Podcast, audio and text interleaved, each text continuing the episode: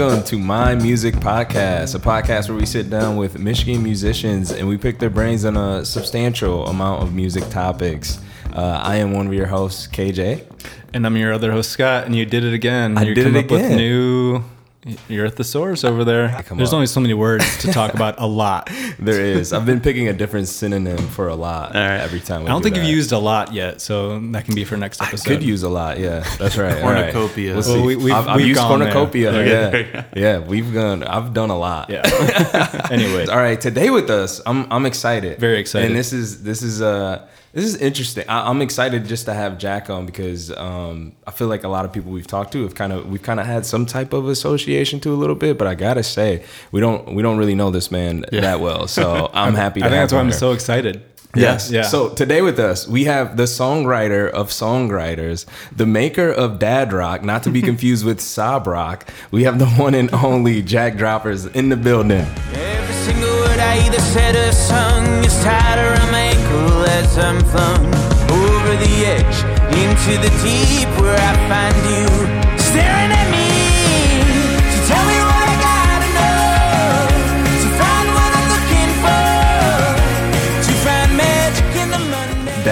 Dad rock in the building.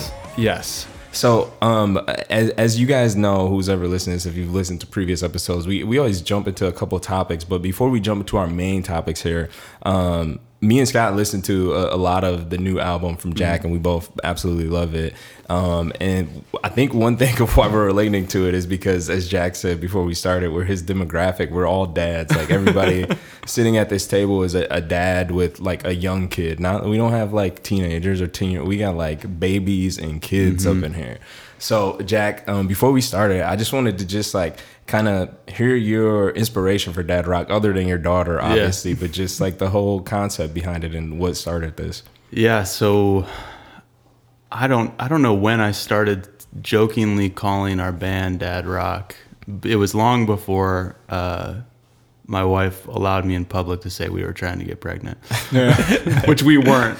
I have a friend who jokes, like, from the day he got married, we'd be like, "When are you going to try to get pregnant?" And he's always like, "I mean, I've been trying since day one. It's for sure that she's got a good defense." So we have it on video sometime in 2019 where I called our band dad rock in an interview, and everyone looked at me like, "What are you talking about?" Because our lead guitarist at the time had two kids, but nobody else has kids, and I was I either wanted us to be, like, referred to as dad rock or sad rock. Because there's an artist back where I grew up who would call himself sad rock, and I thought it was so cool. He wasn't actually, like, an emo artist or anything. He was this Americana roots rock guy, but he would call himself sad rock, and I'm like, yeah, that's what I want. But then dad rock just sounded funnier than sad rock. And then obviously when Elizabeth, my wife, got pregnant, it was like, all right, this is going to be the album. This is it. Yeah, and our last two records had, like, 8 words in the title of them, and I promised that it would be under 3 to the band. So were you writing songs about being a dad and whatnot before your daughter was born? Like, did you start writing songs because of that, or were you just naturally writing and it worked out to fall in that? We were writing a ton of songs. All of the songs were actually written before Naomi was born. But did you know your wife was pregnant, though? For probably half of the record. Okay.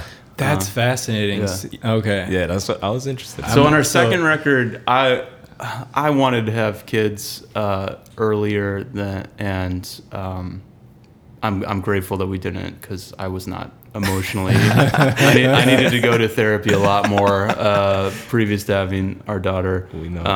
But on our second record, there was a line that was cut out that I brought the demos home to Elizabeth. I'm like, you're gonna love this one, or you might hate it. And there's a line that said, "This year we're making a record, next year let's make a baby."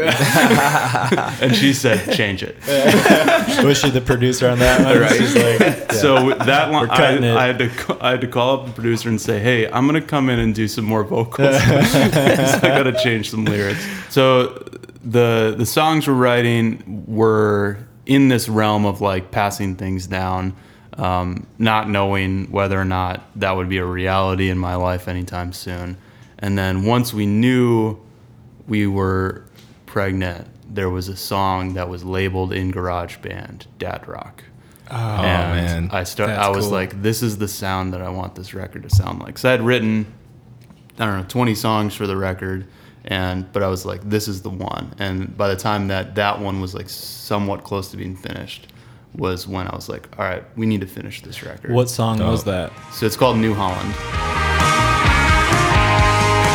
Felt this way since 23 that life would be the death of me, that all the hallowed moments I would have only live in the past.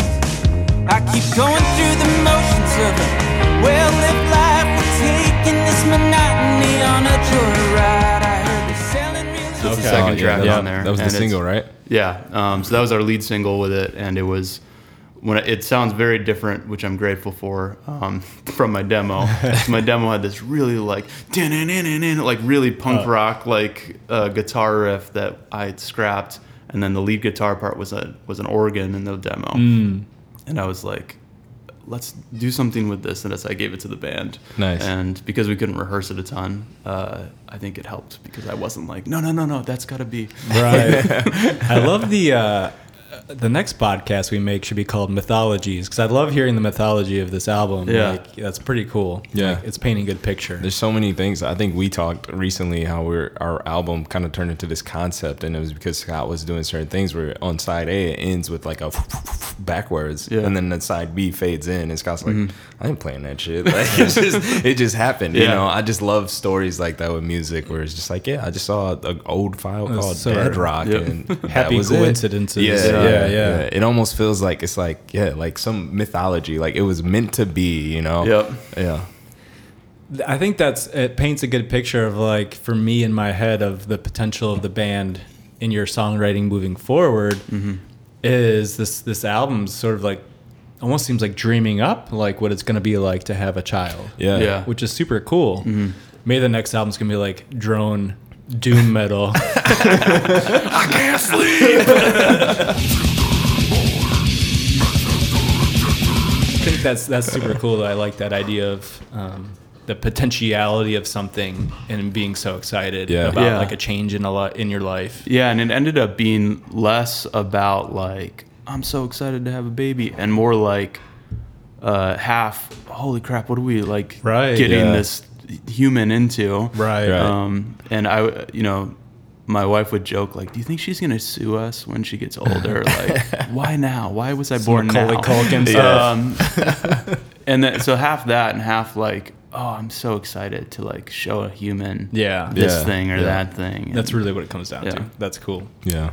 That is so cool. I mean, I'm all about like showing my kid. We've been listening a lot. They're so into this song by Korn, which like I'll put in right here.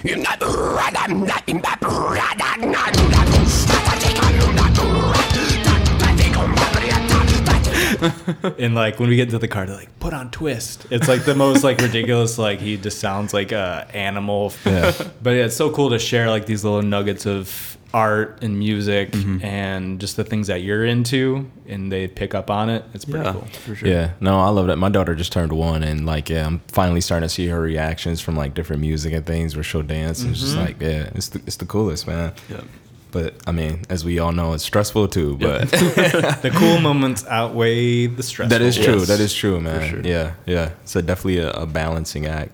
Jack, have you like, had you had the experience yet of just like, I wouldn't call it a hardship, but just like trying to create music and be in a musical space and like still trying to be like a dad on top of like your job, and you program with me at WIC. So like, you know, trying to do you're that. A programmer. I am. Right on. Yeah. Yeah. Cool. A new one as well. We started like the same time, I think. Yeah. What's your time? I'm midnight to 3 on Tuesdays. When everyone... I have to stay up till midnight. 3 o'clock, 2 days in a row now. I'm midnight Thursdays. Right. That's cool. Are you every other or just every other? Okay. Yeah. It's the only way I can do it. No, I'm doing every week. Man. Oh man, I don't know how he's doing it. I get way far ahead. Oh wow, it's not even that. It's more the going there and recording it. Yeah. You're going in? Yeah, I go in. Oh, I do it at home. Oh, for real? Yeah, no, I go in every Sunday. It's almost like becoming like a ritual almost. Like, I'm making these playlists obviously for people to listen to, but also like on Sunday when I just have like my coffee in the studio and I'm just listening to the playlist I made weeks ago. It's like, I don't know. Noelle's being very patient. I know, my wife is amazing. What were we talking? Oh, so yeah, finding a time to record and just do music. Just do music. Yeah. So record, we put out the record in June, and Naomi was born in February. So my goal was to finish the mixes by the time Naomi was born, which I was one song short of, and I can't even remember what it was, but something needed to be tweaked. So I wanted to have that first month that I had paternity leave, which was actually just all of my allotted vacation days. Right. and to take off and to just be there. And I would play guitar for her and I'd sing the songs for her, but I didn't want to feel like, oh crap, I got to listen to this mix. I got to listen to that. So then because we were prepping for the album release, I'm like trying to learn these songs that we've never played live because of the pandemic. I'm like, all right, how are we going to play this with the six of us? And so I'm doing that. And then once we finished putting the record out and did the release show, it's like, oh, I should be writing again. And it wasn't like I should be. It was like, man, I want to write again. Yeah, definitely. It's like once the album gets out, you're like, okay, what's next? Let's do it. There's definitely a vacuum of space. You're like, okay, now that's behind me. Yeah. Right. And so my wife, Elizabeth, is a fiction writer, and so she gets it. Cool. So nice. So we sort of have this deal with one another that, like, if we're working on something and we're like, what does she call it? In a flow state, that the other just understands and will take over. And so the nice thing about me being off for the summers is that I can take over for her when she's, finishing a chapter in her book, or like I can be like, I just feel like this idea is almost there, and can I just have an hour more? And she'll say, okay, does that mean an hour? Or does that mean 3 hours? That's how it always goes. I'm like, probably 3 hours. Like, I'll be downstairs in an hour. Yeah. 4 hours pass by. I'll wait till that third yell. Yeah, exactly. So I've got my little studio in our basement, and she's been very... My wife is incredible and is very patient with me as like writing things out. And then every once in a while, when it's just like when she's working and I'm home with Naomi, like whenever I send demos to the band, you'll hear her like squawking and crying in the background, and it'll be like, well, those are the sweet outtakes you need for like that like reissue right the line. Here's the demo where Naomi cries halfway in between, and I have to comfort her, and then I come back to it. Hey, you gotta release a deluxe edition. I feel like in 2021, people music, like anything goes. Like people would probably love that. Yeah. So it's been nice though, because Naomi loves it when I play guitar. And she'll like stare at my fingers, like she's like studying, like what is he doing? Yeah, what is this sorcery that he's pulling off? They do love it. It's very true. Yeah. It's the percussive quality, it's a melodic quality. Yeah. So it's I think like, also like dad is just doing something cool. Like you said, it's magic. Yeah. So I think that helps because I'll be like working on a song and I'll just play it over and over for her, and it's like enough. Yeah. I need to start doing that more. I suck at that. I did. We were listening to Baby Shark, of course, and my daughter's like bouncing up and down, dancing, and I just had my acoustic and it's just four notes, do. And I started playing. She just like literally stops and like turns, is like staring at me, like, "Whoa, what double sound!" Right. We put like little sticky notes on like it's 3 notes on the piano over there. So like, nice. It's like play this one, then play this one, then play this one, and then play it a couple more times.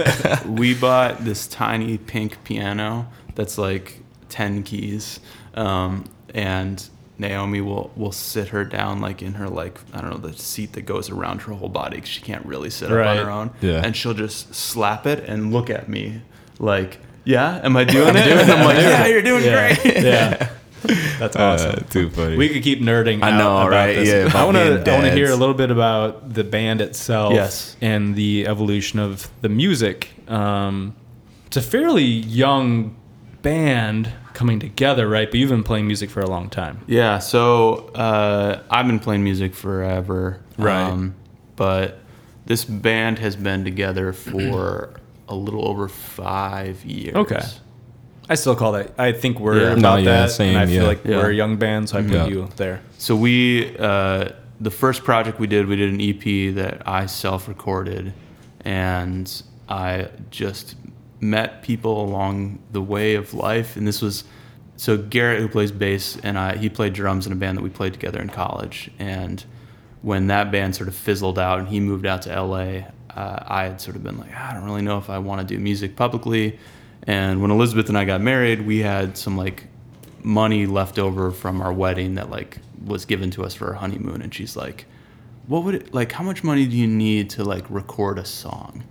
And I'm just like, I don't know. Like, this is a loaded question. Yeah. And so I like did all this Googling and was like, I think if I had $1,000, I could buy this microphone and this, you know, Scarlet Red or whatever, right, like two input. And I think I could record a band like that. And she's like, okay, you can do that. And I was like, really? And like, I like never really had that much money, and she makes way more money than I do. And I'm like, really? I can do this? Like, this is allowed? And she's like, yeah, I do. This is allowed.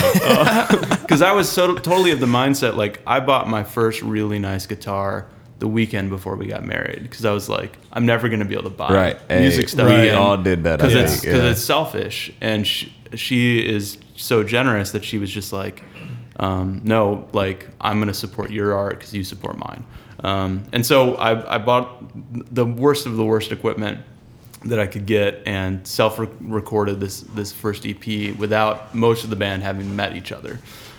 They would just come over to our house and record their parts to a click, and I'd be like, all right, I think that's good.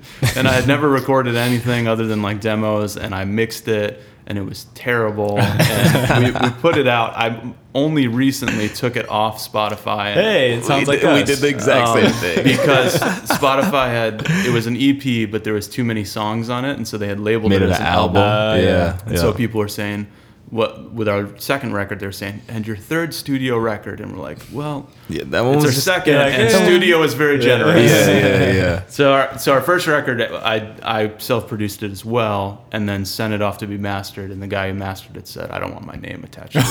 Oh no, it's so bad. And he said, let me mix it for you for free, cool. Damn. And then I'll master it, because I think the songs are good, but it sounds terrible. Right on, that's cool. And so I'm like, okay, yeah, cool. That's solid of him to do that, though. Yeah, super. So I'm indebted to him, and that's cool. And then by the time we put out that record, this band had met each other, and we had played like a show. And then the band sort of just stuck together. Originally there was another guy who played bass, because Garrett was living in LA, and Devin, who plays lead guitar, his wife Haley was singing, and now they have 3 kids, and so she's just like, I don't know how we're going to do that.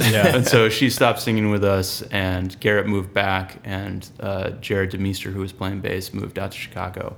And I was like, Garrett, like, you're not originally a bassist, but do you want to play bass? He's like, yeah, sure. As it goes. So he's super talented at most instruments, so he can pick it up pretty easily. So let me ask you this, and then we can move on into our question, our topic, I guess.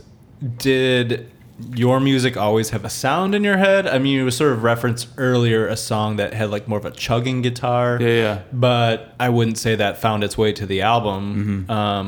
But has your music always had a certain? And I don't know. This is like way too big of a talk. But I'm just kind of curious, like how you hear your music or the band's music and how it's sort of evolved. Yeah. So when the band I played in college was.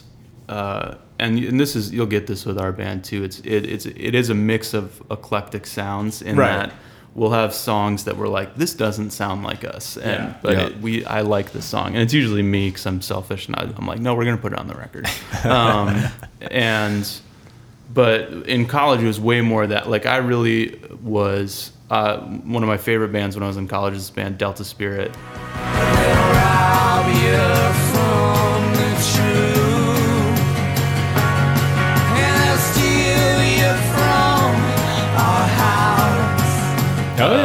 Out of LA, and I was a huge fan of them, and they were like one of those first bands doing like the auxiliary percussion stuff, and like harmonies on a rock song that was like not Beach Boys harmonies, but was like, I was like, oh, I want to do that. And so the band in college was like that, but I was also really into like this Australian band called Jinja Safari. Is this me?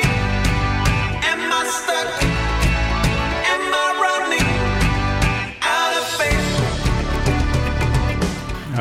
got me beat on that. Yeah. Deep dive there. And so it was sort of like this mix of like Afro pop meets they had like a sitar in the band, and it was like really poppy stuff, and cool. It sounded like Jungle Book soundtrack sort of stuff. Okay. And I really also wanted to be them because they were super fun live. Right. And so between those, like every other song, it'd be like, all right, here's a roots rock song, and here's a song with a bunch of drums and like vibraphone on it. A little whiplashy. And so when we got to this band, I was like, I want to be in a folk band. And that's why my name is going to be in the front. And so our first EP was really sad folk songs, and everyone hated it. And I was like, I don't want to play these live because they're so sad. Yeah, a little bit more rock, a little bit more peppy after that. Yeah. So then I was like, I don't like playing folk music live. Yeah, I want to play rock and roll. Right. And so from there on out, it was more towards sort of the roots rock stuff. And there's a song in each record that I'm like, that's what we sound like, and the other songs are like songs that I like that I wrote. But really quick, since you just brought that up, I just want to get a hot take right now on Dad Rock. Uh-oh. What is the song that is? Yeah, so it's New Holland on Dad Rock on our second record. Just for listeners keeping score, our second record it's All the Same to Me Now, and on our first record it's a song called Pigeon Hill. Laid it out. Those are the three songs that they're all actually very similar sounding. And I'm like, that's what we sound like when I think about what we sound. I think it's good. That's actually a question we should ask more. We should. Yeah, because I'm sure we could answer that as well. It's like you have to make a whole album worth of songs, but ultimately you think one song or two are like this is quintessential us. Mm-hmm. But and they're not necessarily the songs that people like. Doesn't matter, not at all. It just feels the most like the closest to like what I think of. Yeah, for sure. Cool. Let's kick it into the topic. All right, so Scott, you might need to help me lead into this. Yeah, this is like we were trying to like word it out, but it seemed like kind of chunky. Let's do it. We'll just open it up with this. Yeah. This is the topic: lyrics. Lyrics. Right. You're a songwriter. You were touching this. We talked about this a little bit. How like me and Scott were both listening to Friday Night. What a strange thing it is to love you. What a new and wonderful way. And I know it's cliche, but I feel it the same. Powerless, holding a powerless babe. If it's a Friday night in Nashville, and it's a Friday night back home, then I'm gonna drive till I see the sunrise reflecting off your bed. I was getting a lump in my throat. Like, oh, we both were. We texted each other. I was like, dude. You just have like this visualization with your lyrics. Like I could see your lyrics almost type of thing. Yeah. Like I'm in the scene. So we thought it would be good to just dive into you with lyrics and just talk about like, what connects you with the song lyrically? And if you have like some examples or things you could give out, like when you listen to a song, you hear whatever you hear, like what is it like? Oh, that just hit me. Yeah. Mm-hmm. So Elizabeth said this recently about, I'm trying to remember who the artist was, where she said it's a cliche thing. So it's something that people feel, but they're saying it in a way that you've never heard before. And I think that's the sweet spot when you're saying something that's like a new metaphor, a new thing but it's also so universal that people are like, oh yeah, I get that. And typically like I took like a writing class at some point, and it was always like the specific is closer to the universal. So if you aim for the specific, like you're going to hit somebody, or you're probably going to hit a feeling that other people have. And so I write almost to a fault pretty autobiographically, and so the 90% of our songs are about my life and real things that happen. I take the opposite route with writing, actually. Sometimes I'll fake that and I'll make things up, or I'll change details in a story to make it rhymes. So you telling me you and your wife didn't meet on 12th Street? We didn't. We met on... that's one of the things. It was... so the line is a party on 12th Street back in 2009. Yeah. It was a party on 9th Street in 2008. Okay. I love that. I'll allow that. Once again, a hot drop for our podcast called Mythologies. There you go. But again, it didn't rhyme as well. And then once I get a stanza in there that just fits like Lego pieces, I'm like, I can't change it to like be historically accurate. Right. No, yeah, nobody cares at that point. No. So like some lyrical examples. One of my favorite songwriters is Taylor Goldsmith of Dawes, and he has a song called I think it's called "Way Back Home." It all together. Make out the nature of the call. I start to feel the love and the silence that was always at the root of it all. And there's a lyric that says, "I'm like a bird who flies into the window, who is drawn to the reflection of the sky." And so it's sort of like this metaphor that like, yes, we've all sort of seen that, if not like in real life in a YouTube clip or something of a bird hitting a window, right. But this like universal feeling of, I want that thing and my want of that thing hurts me. Right. And so that sort of like sweet spot feels like, oh, this is a good, like, this is a good lyric. Yeah, yeah. And so when I'm able to, I don't know that I've written anything of that quality that he writes, but when I'm able to get something that hits that, it feels like, all right, this is a good spot. Oh, that's cool, man. Now that you mention that, I'm like, yeah, I can see that in your writing. For me, I feel like a lot of times, you know, like I'm trying to think of just like lyricists that are like Joni Mitchell. Like Joni Mitchell's like one of my favorites. And I think I was telling Scott about this, like, when she says like just a prisoner on the white lines of the freeway, like something about that line when she says it's just like, man, I get that, you know, like you're trapped, you know. I like these like weird ass metaphors like that, like stuff like that just hits me every time. But also the autobiographical stuff hits me. I mean, like we talked about the Friday Nights earlier, you know, where it's just like something about that song is just like I could relate to that as a dad, you know, and just like, you know, that feeling of like your kid growing up, man, and like they're gonna see you and be like, yeah, you were wrong. Everything you freaking like something about that state. Like I worry about that all the time. I'm just like, I'm fucking this kid up every day, man. And she's going to hate me one day when she realizes, you know, whatever she believes in. But yeah, so it's twofold, man. I would say the autobiographical and then, just metaphors like the Joni Mitchell one. I agree with you. It's funny. Like I was writing down a bunch of songs I wanted to bring up today. And I wasn't sure which ones to bring up based on the conversation and how it would go. But you talking about like the universal being the specific and vice versa. The track that comes to me is Paul Simon's Everything Put Together Falls Apart. Ooh, I ain't blind, no. Some folks are crazy. Others walk that borderline. Watch what you're doing, taking downs. That's a good one. I mean, that line, the name of the song is sort of very universal, but he's talking from a very specific point of view. The other reason I wrote that song down is because something we wanted to talk about was lyrics, but also vocal presentation, I think, is something I want to talk about. I think that's going to be kind of like topic two. So this is going to be a first on the My Music podcast. We're just meshing these first two together. Yeah. Because, and this is not... It'd be interesting to hear from you in terms of vocal presentation on an album or, you know, your recordings. On that album, I think it's his first solo album. Yeah. You might be right. I can't. He's like right in your ear. Yeah. Like literally talking to you, like his mouth is like, you know, an inch away from your ear. And I think that like makes me connect even more to the storytelling aspect of it. He's like telling you this story. Not a big audience. There's not a lot of reverb. It's super dry. But yeah. No, so Jack, so I'm going to turn this to you because the second topic, we always have a couple, you know, enough time for a couple. So now that Scott's talking about vocals, it's like, I want to just talk about like what makes a great like vocal performance too with the lyrics, because I think that's huge. Like, I feel like you can have, separate. Yeah. I feel like you can have all the great lyrics in the world, but if something about those vocals don't match those lyrics, it's just, you're checked out. You know? And that's something I am not naturally good at. I love writing lyrics. And I'll write monotone lyrics all day. And like, I've got loads of voice memos with those. And it takes bringing in the band for me. So Laura, who sings in the band, is a phenomenal like melody creator.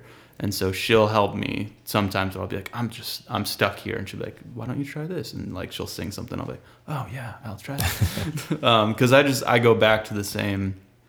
You know, like the same cadence or whatever. Yeah, same cadence. Like that, yeah. And I particularly with like some of the more like storyteller songs, I'll realize it once I hear myself play it live, where I'm like, I'm just talking, really. I'm just like sing-song talking. But in my head, I'm like, I'm singing songs. And it's like, no, I'm just like reading a poem. So she helps out a ton with that. Devin is also good at that too, where he can sort of pick up melodies and counter melodies. And once they throw in, like we have... all of us, or everyone other than me in the band, can harmonize, and so when they throw in harmonies, it helps me sing melodies. But yeah, there is a bit of the like the vocal presentation will change the lyrics.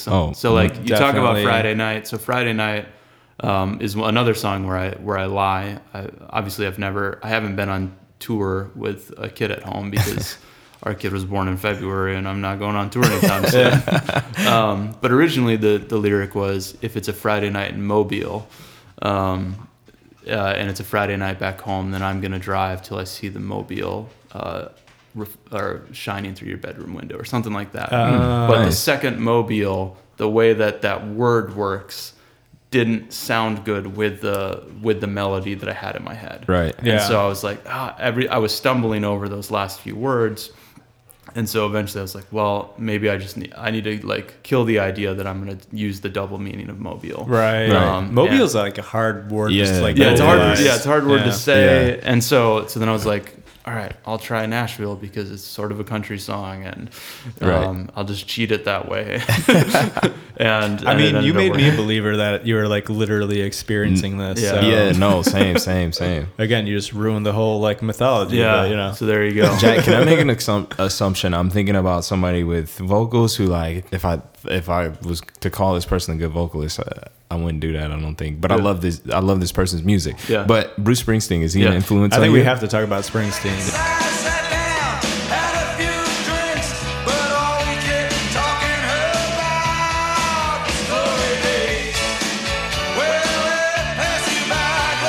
Yeah, for sure. So what would you say about Bruce Springsteen's vocals? So Springsteen is... I'm trying to think of a song that he like really wails on. Nebraska. I feel like all of Nebraska, like the whole album. The whole album, you know, he's just his guitar and him.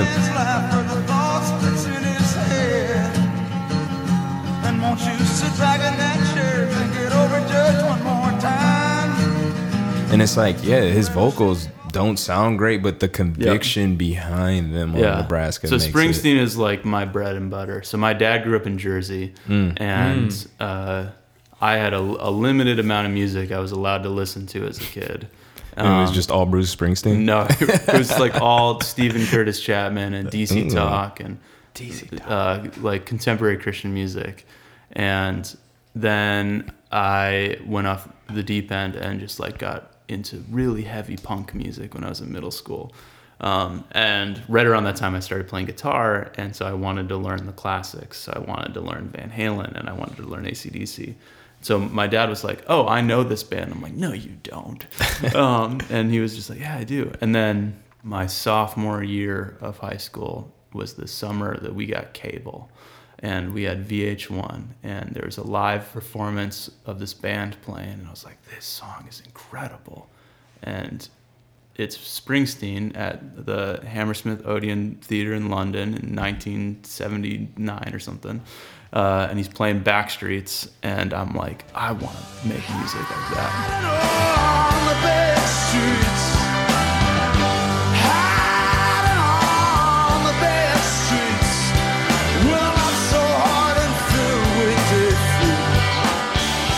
Turns out my dad had seen Springsteen like 20 times. Oh, that's awesome. And had, you know, in a previous time in life, had all of his records. And, you know, he was like the Jersey guy. So, like, having grown up in Jersey, like, he was the hero of Jersey.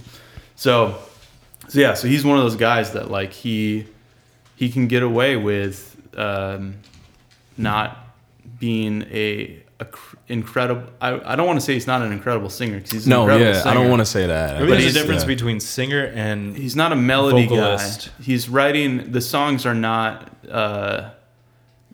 I don't know how to describe it. I was thinking about this the other day because I was like, hard. I don't know how to do the other thing, which is like There's some bands that when they sing the verses, they sound like they could be choruses to my songs, in that they're so catchy. Right, right. Whereas, like, I'm always like, all right, I want there to be a hook in the chorus, but the verses are the meat and potatoes. Right. And then the chorus is sort of like, you know, the apple pie. Right.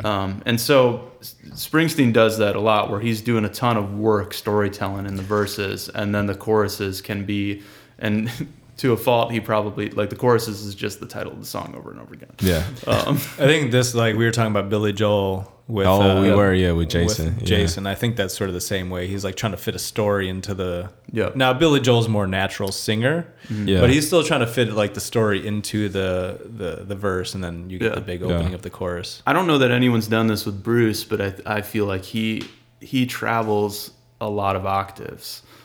Which is something that I wish I could do, but I can't always do to the effect that he can. But I know, like, when people talk about, like, Queen, Eddie's like the true double octave. Yeah, they talk about he's got like some like giant mouth, like jaw. I don't know what it is, where he can like travel between octaves. I think Bruce is probably one less octave than that. Like, you listen to some of that stuff in the '80s, and he's like going from this real deep baritone up into like notes that I can only hit on good days. And so that's sort of the sweet spot too, of like he's in this sort of middle ground with his verses, and then when he gets to his choruses. And so Backstreet is like one of my favorite tracks of his, where he does that, where like that the bridge is just repeating this line, and he's just getting higher and higher and higher. And like that, I don't know. That song is so great, and it changed me, because I went from like listening to all this like heavy punk rock to, it was like when Coldplay came out, so I was listening to a lot of like piano rock, and I couldn't sing like the piano rock guys because I'm not British, and I like was terrible at the piano, and I just like can't sing falsetto that well. And then I heard this song, and I was like, no, that's it. That's what I want. Yeah. There's potential there. Yeah. Man, the thing for me with Bruce, and like my favorite Bruce Springsteen song is "I'm on Fire." Mm-hmm. Yeah. And just like the hey little girl, little baby, like there's a swagger in the way. Yeah, there's like this swagger, but then by the end, which is like, Bruce, this ain't in your range, but it works so well. Yeah. He's like, you know, but it's like also like just hearing him like I've been whispering this whole time essentially, and then it's like he's almost crying. He's almost like doing like a warm up during the song, like you'd see like a sprinter do, like and then, then the end of the song hits, and he's like traveling. He's like, I'm in it, I'm in it. I don't even care what I sound like, and you're also like, I don't care what you sound like. Like you just transported me. And he's definitely an artist where his songs are written for playing them live. Oh, yeah. For real. Oh, yeah, definitely. Yeah. I think about... this is funny. I was thinking about that because I've seen him play live twice now. And he plays arena shows that don't feel like arena shows because he doesn't have that many lights. Right. He plays for 4 hours. That's crazy. He's the sweatiest 70-year-old you've ever seen in your life. And he'll take requests. Mm-hmm. He's got a little teleprompter in the floor, so like he'll play the most. Like you'll call up a B-side from a record he wrote 30 years ago, and he's like, "Yeah, that one goes like da da da da," and the band will go, "All right, here we go." I mean, he's got one of the best bands behind him. Like, so literally. That's another thing that I always wanted for our band was like, I want to write songs that translate well to live. And this record is weird in that it's probably the most songs that don't translate better live than they do on the record. And we were figuring out again, like, all right, how do we play this? Because they were written when we didn't have to play live shows. Yeah, right. So. It's so hard.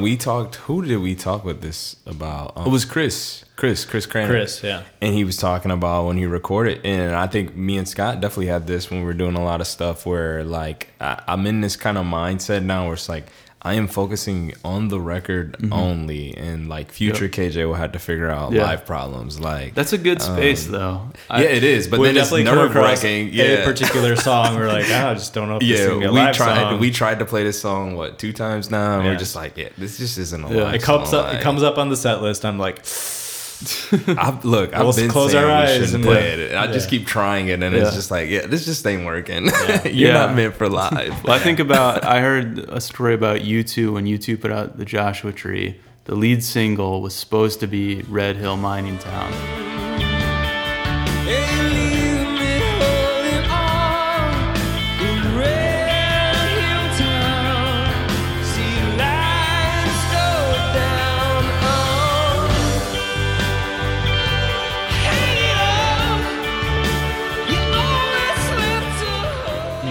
like, this is going to be the hit. But they couldn't play it live. And so they said, we're never going to push this to radio because we Bono can't hit those notes every night. Right. And so they didn't make it a single. It's a great song, but it average person doesn't know that song because they're like, we're not going to play it live. Yeah. It goes to show the studio is a completely different beast. It really is. Yeah. Mm-hmm. And I mean, I think you just hope and pray that your favorite songs you could play live, or you run into a situation like that where you're like, shit, I guess we can't, but this is always here as a monument of we did this thing, right. You know? Can I bring up one more? I'm going to bring up another artist that when I was listening to your album came to mind, Father John Misty. Yeah. Ooh, my guy. When I sang Moon River in that silent film,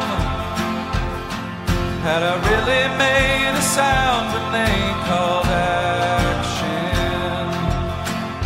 I think just like the storytelling aspect and the way the vocals are delivered and the presence of the vocals, there's a sense of there's just like this big backing band to this guy, but there's like the presence of somebody like standing there just like swallowing you up in what he's saying. I felt like that through listening to the album. Definitely. So I hated Father John Misty when he first came out.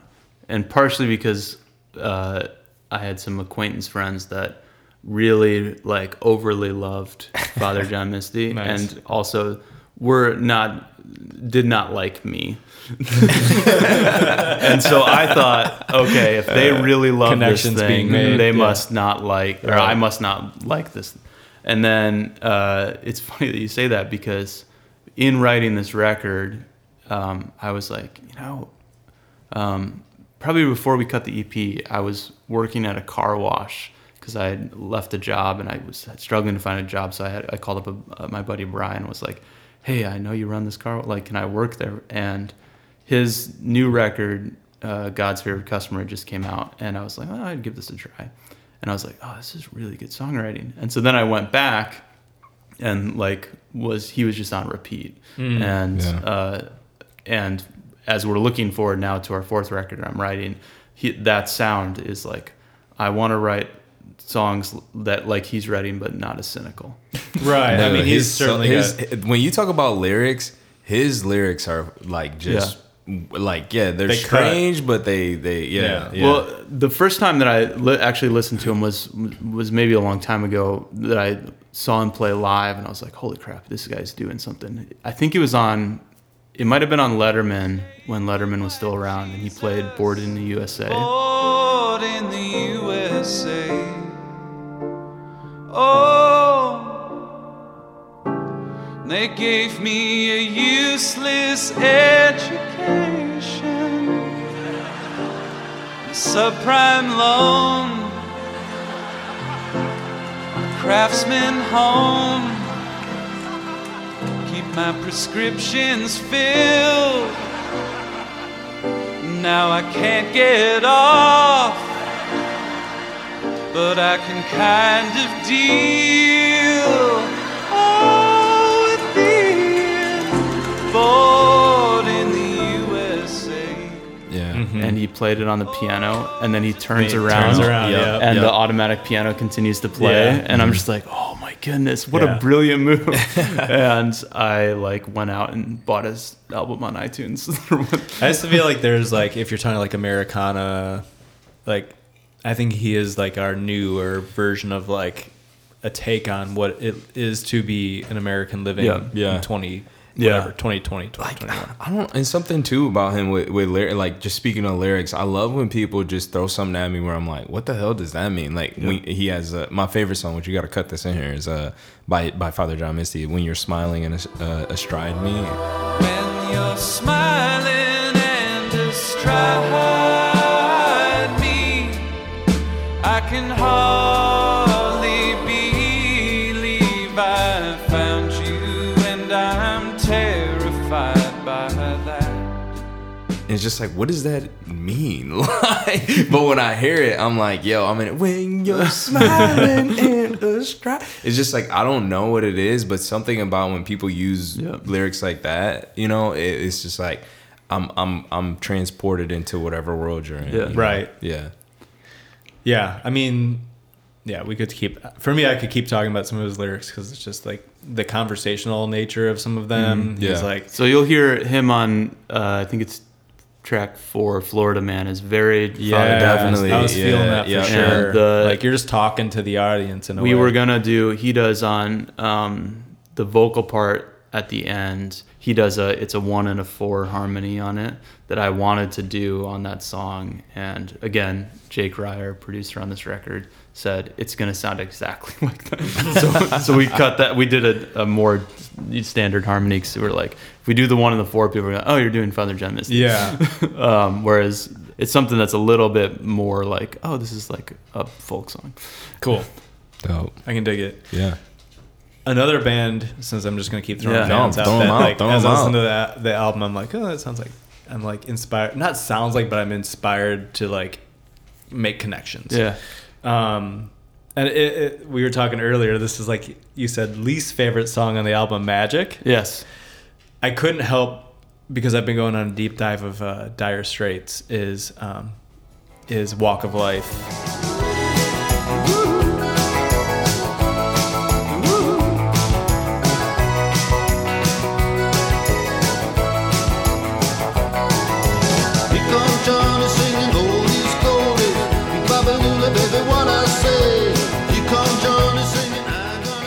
The fact that it's, do you know the song Walk of Life? I need to know more Dire Straits because it's come up in a couple of conversations. Yeah, you need, and I'm like, dive into you Dire guys Straits, definitely have like some Dire Straits vibes definitely. In your band, in your writing. But it's got this like quintessential keyboard line, and it's just like it's the biggest earworm that you could like mention, right? And I think you're doing that very much so on the track Magic.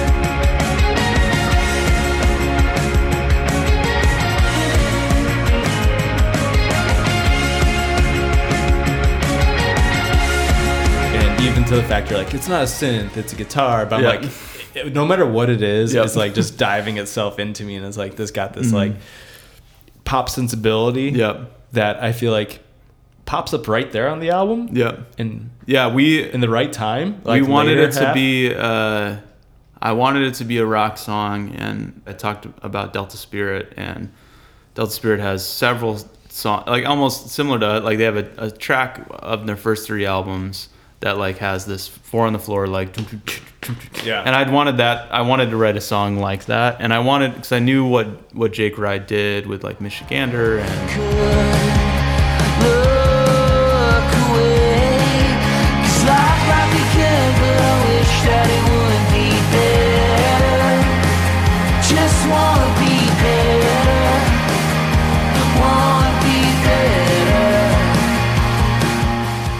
Brother Elsie and a couple other bands where he like made these huge sounding songs, and so it's like, we're gonna write, this is gonna be the single when I was writing Magic, and for the life of me I could not write that song, and I think that might be why it's my least favorite, is because I know the process, you know, behind the struggle it was I hated writing that song, and so the chorus feels cheap because it's literally this like riff I was singing in the shower, because I was just like, I'm so tired of writing lyrics, like, just like, I just want to know how to write things.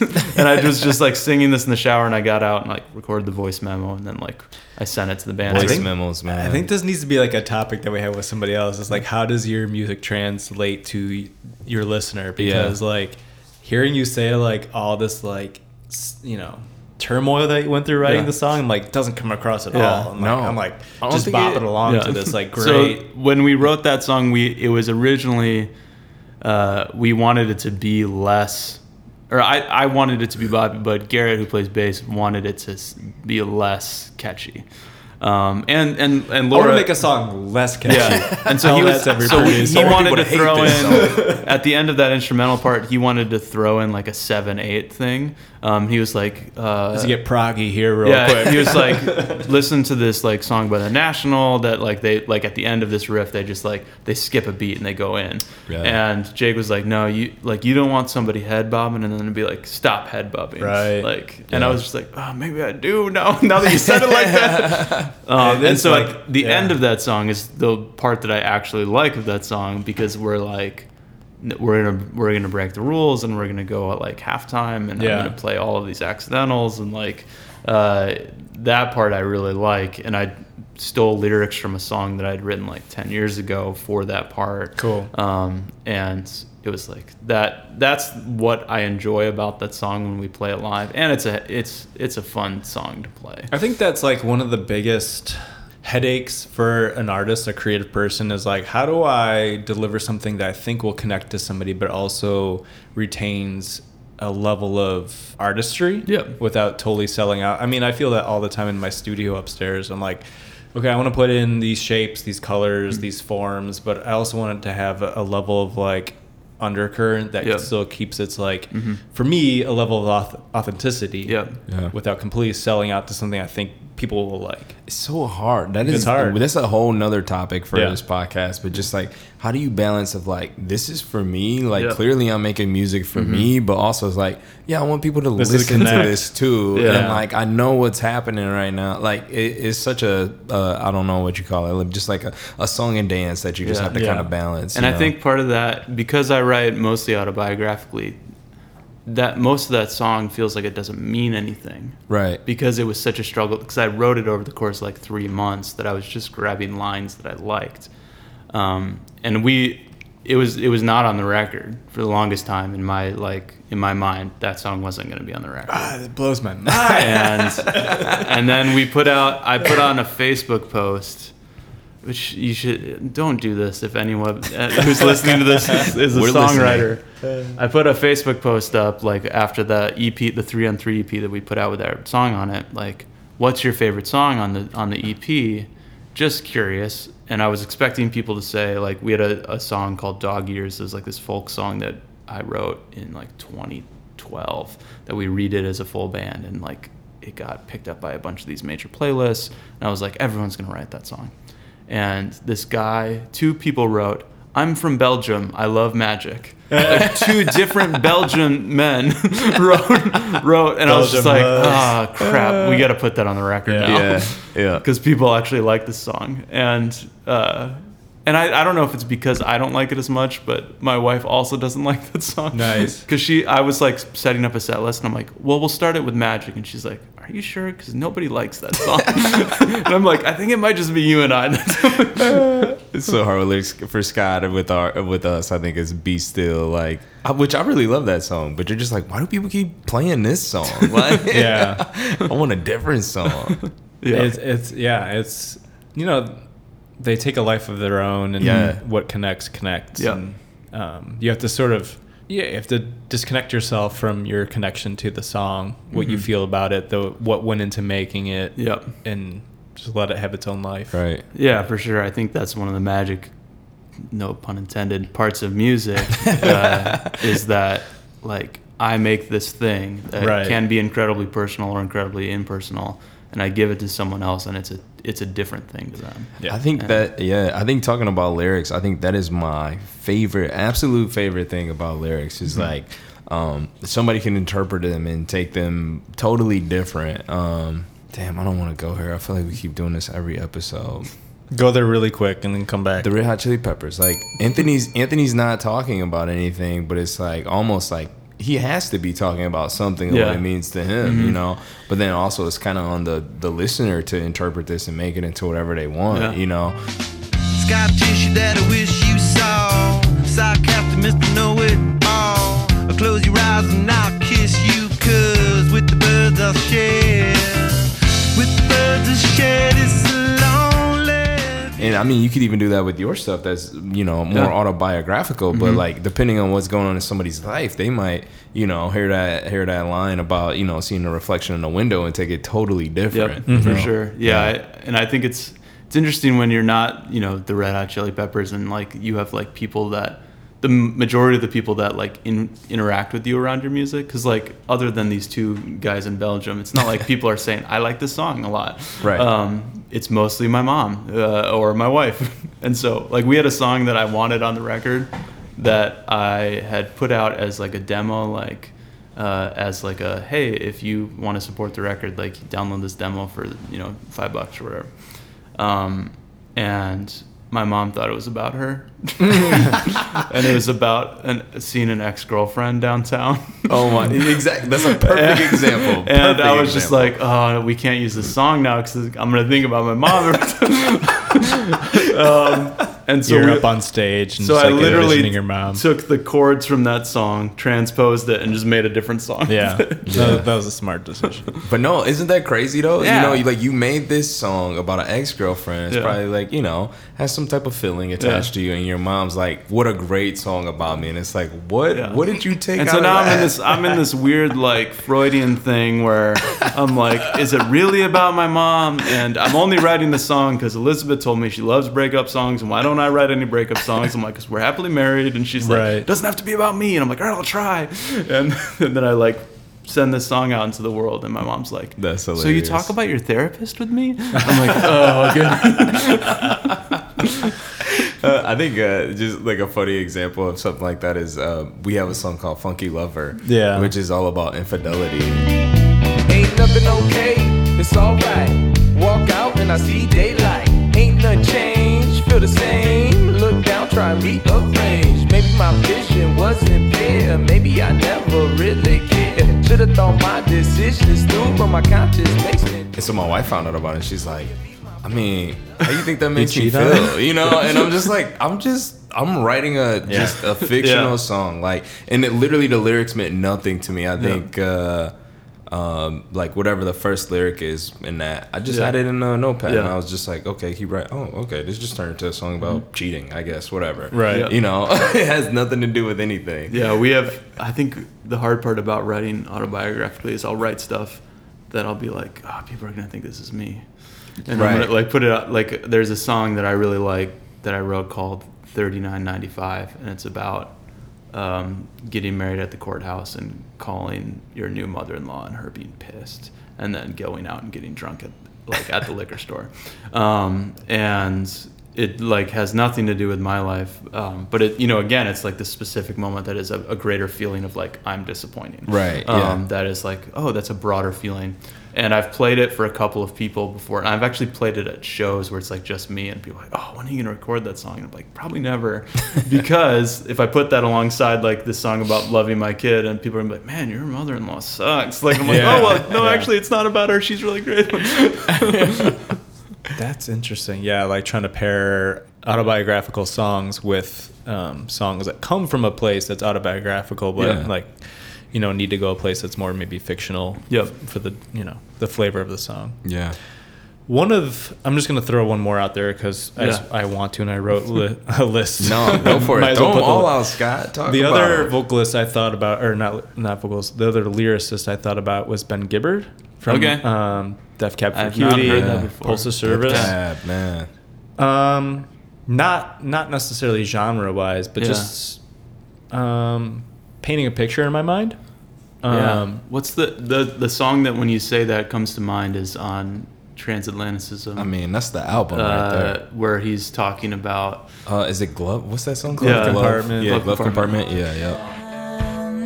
Isn't accurately named, and everybody knows it, so I'm proposing a swift orderly chain, 'cause behind its door there's nothing to keep my fingers warm, and all I thought is painting a picture. He does a great job with that. But see, Ben Gibbard is also one of those guys where like his vocals can be kind of annoying to me if they're not in the right context. You know what I mean? Like Great Heights, perfect for what he's doing. So I had that written down. I mean? Such great heights, this sense of like longingness, which I think is all over dad rock, or nostalgia and longing. You know, I think is all over Pulse of Service's album as well. But I don't know. I feel like listening to dad rock, like you fit perfect into all of your songs. You know what I mean? Like your vocal abilities of what you could do and capabilities of where you go are there. And sometimes, like, Death Cab for Cutie, and just think about that, like, sometimes I feel like, all right, Ben, you're stretching it, man. Like, you're getting a little bit outside I think about that, too, where I'll listen to bands that were, like... I mean, obviously, he's a super talented writer. Yeah. But I'll listen to, like, I don't want to name drop, but I was listening to a band that had a single in the 90s that was incredibly popular that for some reason we got. You might as well just name drop just right name now. It. Do it. Yeah, they won't. Oasis won't listen to this. You're gonna be the one that saves me. And after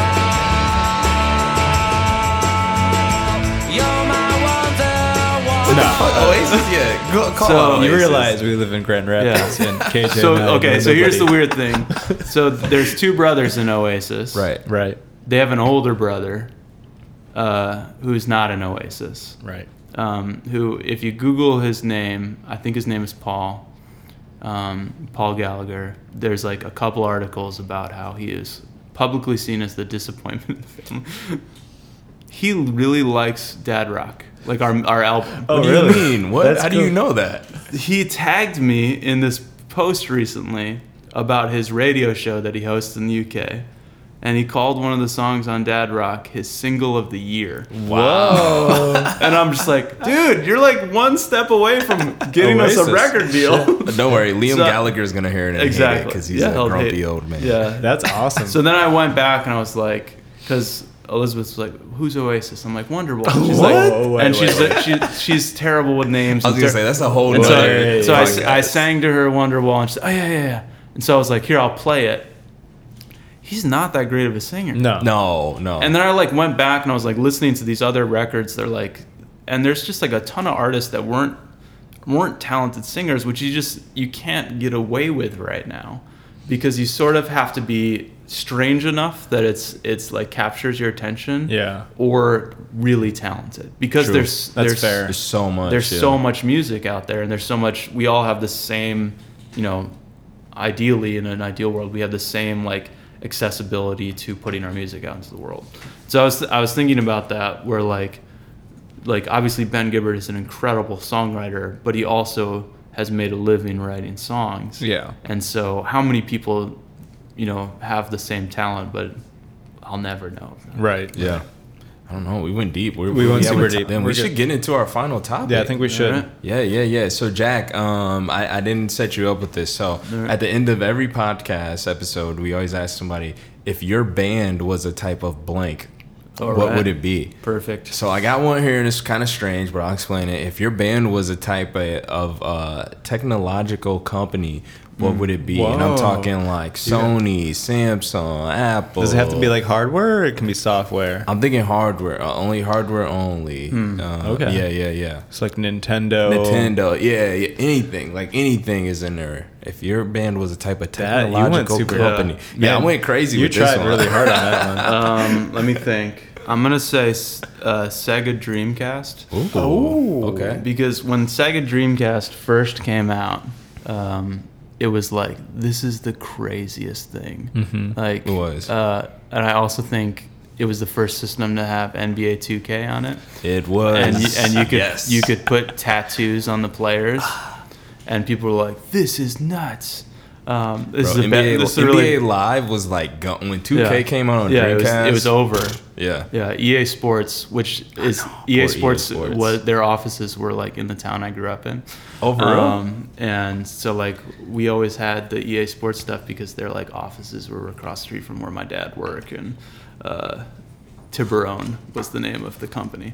Anyways, so Sega Dreamcast like came out and people were like, this is the greatest thing ever happened. And then like very shortly after, I think N64 came out after. Yeah. It was like nobody had a Dreamcast. Yeah. Bro, Dreamcast was like just hot, have the games. Bam, it was like gone. And so, but when you look back like at those two systems, Dreamcast is still a pretty great system. Oh, it is. Oh, yeah. And so I think for our band, I think there is a bit of like when we play a show, we have the room. Like and people can like leave that and be like, that was incredible. And they'll forget about us in a couple of days. But that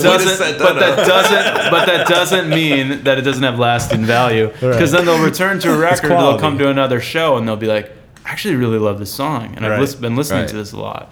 And so, like, I think if you put us this is like my cocky statement for the podcast. So you can do your thing. Yeah, like, lay it down. If you put us in a room full of 400 drunk people, I think we outperform 95% of the bands in Grand Rapids. I'd agree with you. I love it. Yeah. I don't think any of them look us up on Spotify. They don't tag us on Instagram. They don't care the next morning when they wake up hungover and like, what did I do last night? But they were into but it. I can control that room well enough. What I want is for them to come back, you know, with the Dreamcast 10 years later or a couple days later and be like, you know what, the lyrics were actually okay, and then like to listen to it. Yeah. And so like that's the spot where like creating fans happens. Like I can throw like a hell of a party. Right. Yeah. That's from smart. Stage. You know, I think but I want to get it to where they invite it into their home. Jack, you know what you made me think of, and like I think of this with our band. I think of this with your band. I want everybody to have success right now, right? Mm-hmm. Obviously, but I always think of like, man, that day when like I got Dead Rock here on vinyl because nobody could see it. I've got it right here on vinyl. Like I want my daughter when she's like 10 or 11, flipping through all my. I own an obscene amount of records, by the way. I want her to find this and be like, yo, what is this? And put it on the turntable. Yeah. Like, yo, that's hot, mm-hmm. you know? And I feel like, you know, you guys definitely have that aesthetic. Like, I'm not saying that you guys can't break out. Like, you definitely can. It connects. Yeah. But you got that aesthetic where, like, 10 years from now, I just know I'm going to throw Dad Rock on vinyl and be like, yo, this is still fresh, you know? Good. Or somebody else is going to find it, you know? Yeah, and I think that if you aim to be the flash in the pan where you're like, I'm going to get a million hits on Spotify, right. And I'm going to collect that $30, like... like it's just not that fun to do that, and so we've always said like we're just gonna make records, even though records don't sell, and like it's all about the single. Like, mm-hmm. like we want to make stuff that 10 years from now still makes sense. Yep. And even if we never make it big, which you know at this point we're probably not gonna make it big. You could, you never know, man. Like, don't sell yourself short. It's just this is what we love doing, and we're not quitting anytime soon. That's exciting. So you guys are working on an album currently? Yeah, our fourth record. If we're able to get money, we'll be working on our fourth one, and who knows when it'll come out. We got some studio dates in November, though. Have you guys been playing live? So we're playing at the Pyramid Scheme in October. Cool.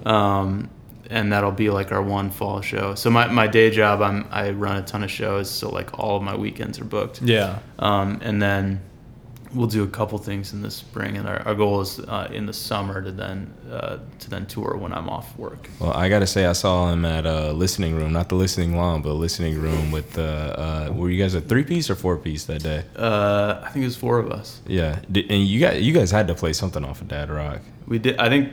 We played Florida Man for sure. Florida Man, that's the one I remember. Was that where your guy had the little jingly shell things? I don't even know what they're called. They're like, I don't know if they're like goat hooves or something. Yeah, I don't know, but it was very cool. I was very interested. I was like in a corner. I was just by myself eating French fries watching you guys. And it was a great performance. That was great because... cool. This is the Sega Dreamcast energy. After we played that set, this man who must have been 85... came up to me and said, hey, you're Jack Droppers, right? I'm like, yeah, that's me. And he's like, and you grew up in Florida and you moved to Michigan to go to college, right? I'm like, you've been reading my biography on Google. And he said, well, I just put you on our list of favorite bands. And I'm just like picturing this guy and his wife and his buddy, and they came over from their retirement home to watch their weekly thing. And they went home and they went onto their fridge whiteboard and they crossed off John Mellencamp and they put Jack Droppers on there. That's our target audience. Oh, man. I like how you did to bring up John Mellencamp because I was going to bring him up. John Cougar, we should have talked about him more. But we got there with Boss. So. Yeah. All right. Cool, we got there. I think that's a wrap. We suck at ending episodes, so this is the end right here. It was so much fun to have you. Yeah, thanks so much for having me. There's so much more I'd love to pick your brain about, but that's why I have to go meet him at the end of a show and just like... There you go. Hey, I'm about to speak this into existence at the end of the podcast. We need a KJ and a Good Time Family Band Jack Dropper show. It'll happen, I think. Yeah, for sure. We'll make it happen. Cool. All right. Thanks for listening. Thanks, Jack. We will see you next time. Yeah.